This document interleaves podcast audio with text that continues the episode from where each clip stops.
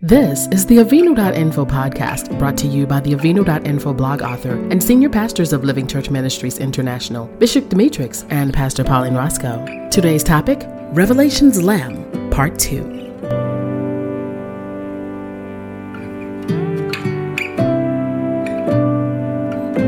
We are continuing with our series and study of Revelation's Lamb. Our last blog left off reviewing the qualifications that Jesus met in fulfilling the many prophecies regarding the Messiah.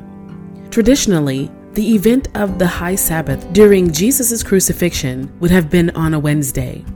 Jews count an evening to the next evening as one day.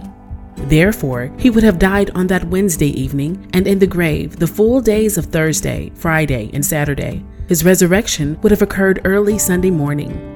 Jesus' crucifixion had to be on Wednesday, and it had to be before sundown, or it would have defiled Sabbath. Check. In other words, Yeshua proved above and beyond and without a doubt that he was indeed the Messiah. Hold on, just in case you still have a doubt lingering, let us do it this way, says our blog author. The mathematical odds of Christ fulfilling prophecy. The focus of this topic is to look at the probability of Christ fulfilling the prophecies in the Old Testament. So, again, what is the probability? Probability, also known as odds, is a branch of mathematics that measures the likelihood that a given event will occur. To begin, let's look at some interesting odds.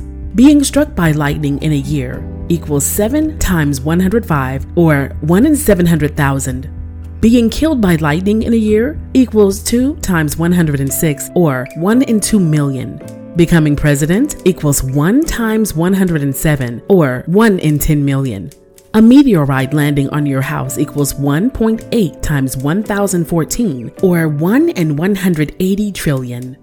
You will eventually die equals 1 in 1 chances. As you can see, the probability of being struck or killed by lightning, becoming president, or having a meteorite land on your house progressively increases given the event. However, someone somewhere will be in that 1 in 10 times, and that someone could be you. That's according to goodnewsdispatch.org forward slash math. In other words, one person would have to have all these things to take place in their lives to compare to the odds of any one person fulfilling the entire list of prophecies pointing to the Yeshua, Jesus Christ. Now, can you picture in your mind Yeshua, the Lord's salvation, walks up to the seven seals with their exceptional demand for the unique individuality, the harmonizing with the exact signet as he would open all seven seals? Bishop Roscoe says, I want to worship right here. Hallelujah. What I am saying is that if one was to take some of these factors and get divine understanding, he or she would find a way to praise the Lord Jesus Christ as our unique and righteous way to Adonai, our Heavenly Father. The relationship with our Savior takes on new meaning when we meditate on these facts. According to the Complete Word Study Bible Dictionary, the description of the servant of God who suffers and dies for the sins of the people in Isaiah 53 applies to no other person in history with any degree of certainty or propriety except Jesus Christ. The book of Isaiah is mentioned in the New Testament in Matthew 3 and 3, 4 and 14, 8 and 17, 12 and 17, 13 and 14, and verse 35. Also, chapter 15 and 7. Please see all other scriptures referenced in the blog. The Complete Word Study Bible Dictionary also says in Matthew 16 and 13, verses 16 and 20, the Son of God, the Son of Man, and the Christ are all used. By using this name before his judges, Jesus openly professed himself to be the Messiah and was so understood by all present. Also referenced in Matthew 26 and 64, Mark 14 and 62, Luke 22, 69 and 70, and John 1 52, as well as chapter 5 and verse 27. Revelation 6 and 1 of the Amplified Bible. A seal, or sphragis, could only be broken by the one who has the authority over it. In breaking the seals and disclosing God's judgments, Christ demonstrated his own divine authority over creation.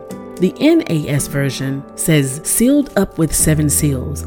The King James Version, sealed with seven seals, and the INT on the back having been sealed with seven seals. The Complete Word Study Bible Dictionary defines the word guilty, or asam, a masculine noun used to describe the concept of guilt or defense the concept of guilt or offense. It can connote the deeds which brought about guilt, as in Psalm 68 and 21. It can also express the condition of being guilty, That is, the results of the actions as shown in Genesis 26 and 10 of the NIV. You would have brought guilt upon us.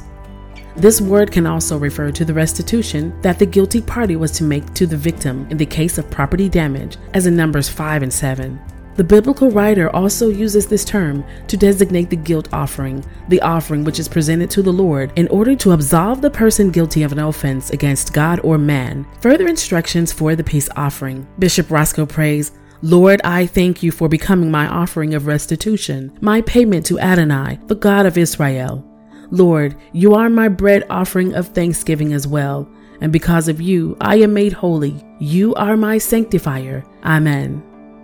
Leviticus 7 11 through 15 of the NLT reads These are the instructions regarding the different kinds of peace offerings that may be presented to the Lord. If you present your peace offering as an expression of thanksgiving, the usual animal sacrificed must be accompanied by various kinds of bread made without yeast, thin cakes mixed with olive oil, wafers spread with oil, and cakes made with choice flour mixed with olive oil. This peace offering of thanksgiving must also be accompanied by loaves of bread made with yeast. One of each kind of bread must be presented as a gift to the Lord. It will then belong to the priest who splatters the blood of the peace offering against the altar. The meat of the peace offering of thanksgiving must be eaten on the same day it is offered. None of it may be saved for the next morning. The definition of the Greek word for ungodliness, or asebes, without, and sebomai, to worship or venerate, Basically, it means godless, without fear and reverence of God. It does not mean irreligious, but one who actively practices the opposite of what the fear of God demands. Asebes is one characterized by immoral and impious behavior, often opposite of dikaios, the Greek word for just, as in Romans 4 and 5, as well as 5 and 6. Asebes also occurs in 2 Peter 2 and 5, 3 and 7, as well as Jude 1, verses 4 and 15. Jeremiah 11, 19 through 20 of the Complete Word Study Bible. But I was like a lamb or an ox that is brought to the slaughter, and I knew not that they had devised devices against me, saying, Let us destroy the tree with the fruit thereof, and let us cut him off from the land of the living, that his name may be no more remembered. But, O Lord of hosts, that judgest righteously, that triest the reins and the heart, let me see thy vengeance on them. For unto thee have I revealed my cause.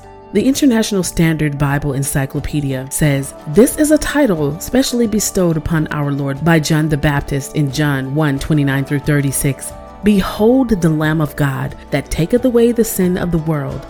In Testament of the Twelve Patriarchs, an apocryphal book, probably of the second century, we have the term used for the Messiah. Honor Judah and Levi, for from them shall arise for you the Lamb of God, saving all nations by grace.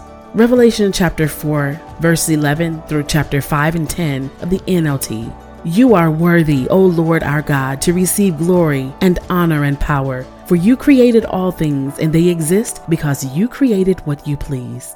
The Lamb opens the scroll. Then I saw a scroll in the right hand of the one who was sitting on the throne. There was writing on the inside and the outside of the scroll, and it was sealed with seven seals. And I saw a strong angel who shouted with a loud voice, who is worthy to break the seals on this scroll and open it? But no one in heaven or on earth or under the earth was able to open the scroll and read it. Then I began to weep bitterly because no one was found worthy to open the scroll and read it. But one of the 24 elders said to me, Stop weeping. Look, the lion of the tribe of Judah, the heir to David's throne, has won the victory. He is worthy to open the scroll and its seven seals. Then I saw a lamb that looked as if it had been slaughtered, but it was now standing between the throne and the four living beings, and among the twenty four elders. He had seven horns and seven eyes, which represent the sevenfold Spirit of God that is sent out into every part of the earth. He stepped forward and took the scroll from the right hand of the one sitting on the throne. And when he took the scroll, the four living beings and the twenty four elders fell down before the Lamb. Each one had a harp, and they held gold bowls filled with incense, which are the prayers of God's people. And they sang a new song with these words You are worthy to take the scroll and break its seals and open it, for you were slaughtered, and your blood has ransomed people for God from every tribe and language and people and nation and you have caused them to become a kingdom of priests for our God, and they will reign on the earth. Isaiah 29 10 through 13 of the Amplified Classic. For the Lord has poured out on you the spirit of deep sleep, and he has closed your eyes, the prophets, and your heads, the seers. He has covered and muffled. And the vision of all this has become for you like the words of a book that is sealed. When men give it to one who can read, saying, Read this, I pray you, he says, I cannot, for it is sealed. And when the book is given to him who is not learned, saying, Read this, I pray you, he says, I cannot read. And the Lord said, Forasmuch as this people draw near me with their mouth and honor me with their lips, but remove their hearts and minds far from me, and their fear and reverence for me are a commandment of men that is learned by repetition without any thought as to the meaning. Thank you for listening to this edition of the Avinu.info blog podcast. Special thanks to our authors, Bishop Demetrix and Pastor Pauline Roscoe, and to our editor, Val Gunter. We ask you to help us with a gift of any size. Many lives are being changed worldwide by this ministry. Contributions can be mailed to 401 Omega Street South, Birmingham, Alabama 35205, or visit avinu.info and click on the donate button to make a secure payment with your debit card, credit card, or PayPal account. Thank you in advance for your giving. Always walk blessed in the strong name of Jesus. To contact Bishop Roscoe by phone, please call 205 323 3733. 205 323 3733.